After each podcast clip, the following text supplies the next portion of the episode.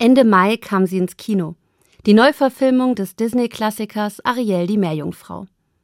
Nicht mehr als Trickfilm, sondern mit realen Schauspielerinnen und Darstellern. Schon Monate davor löste der Film eine hitzige Diskussion aus.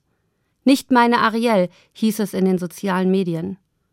Nicht meine Ariel, weil sie nicht mehr so aussieht wie im Trickfilm. Die Haare sind nicht ganz so leuchtend rot und ihre Hautfarbe ist nicht weiß. Darüber wurde und wird sich kräftig aufgeregt. Ähnliche Reaktionen beobachte ich bei neueren Kinderbibeln. Auf den Bildern haben Noah, Sarah und Abraham, Jesus oder der barmherzige Samariter oft eine dunklere Hautfarbe und sehen gar nicht europäisch aus. Ganz anders als die Figuren in den Kinderbibeln, mit denen ich aufgewachsen bin. Wenn gewohnte Bilder durchbrochen oder geändert werden, dann irritiert das erstmal. Im besten Fall werde ich zum Nachdenken angeregt und hinterfrage meine Sehgewohnheiten.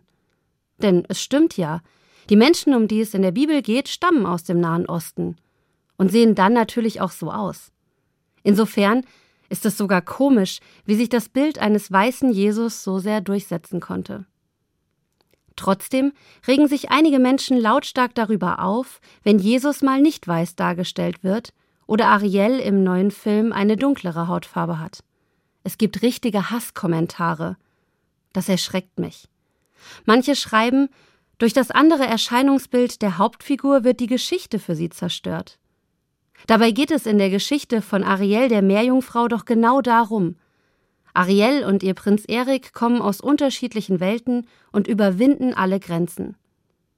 Ich jedenfalls freue mich über die Neuverfilmung von Ariel, denn darin führt Vielfalt nicht zu Hass, sondern zu Liebe.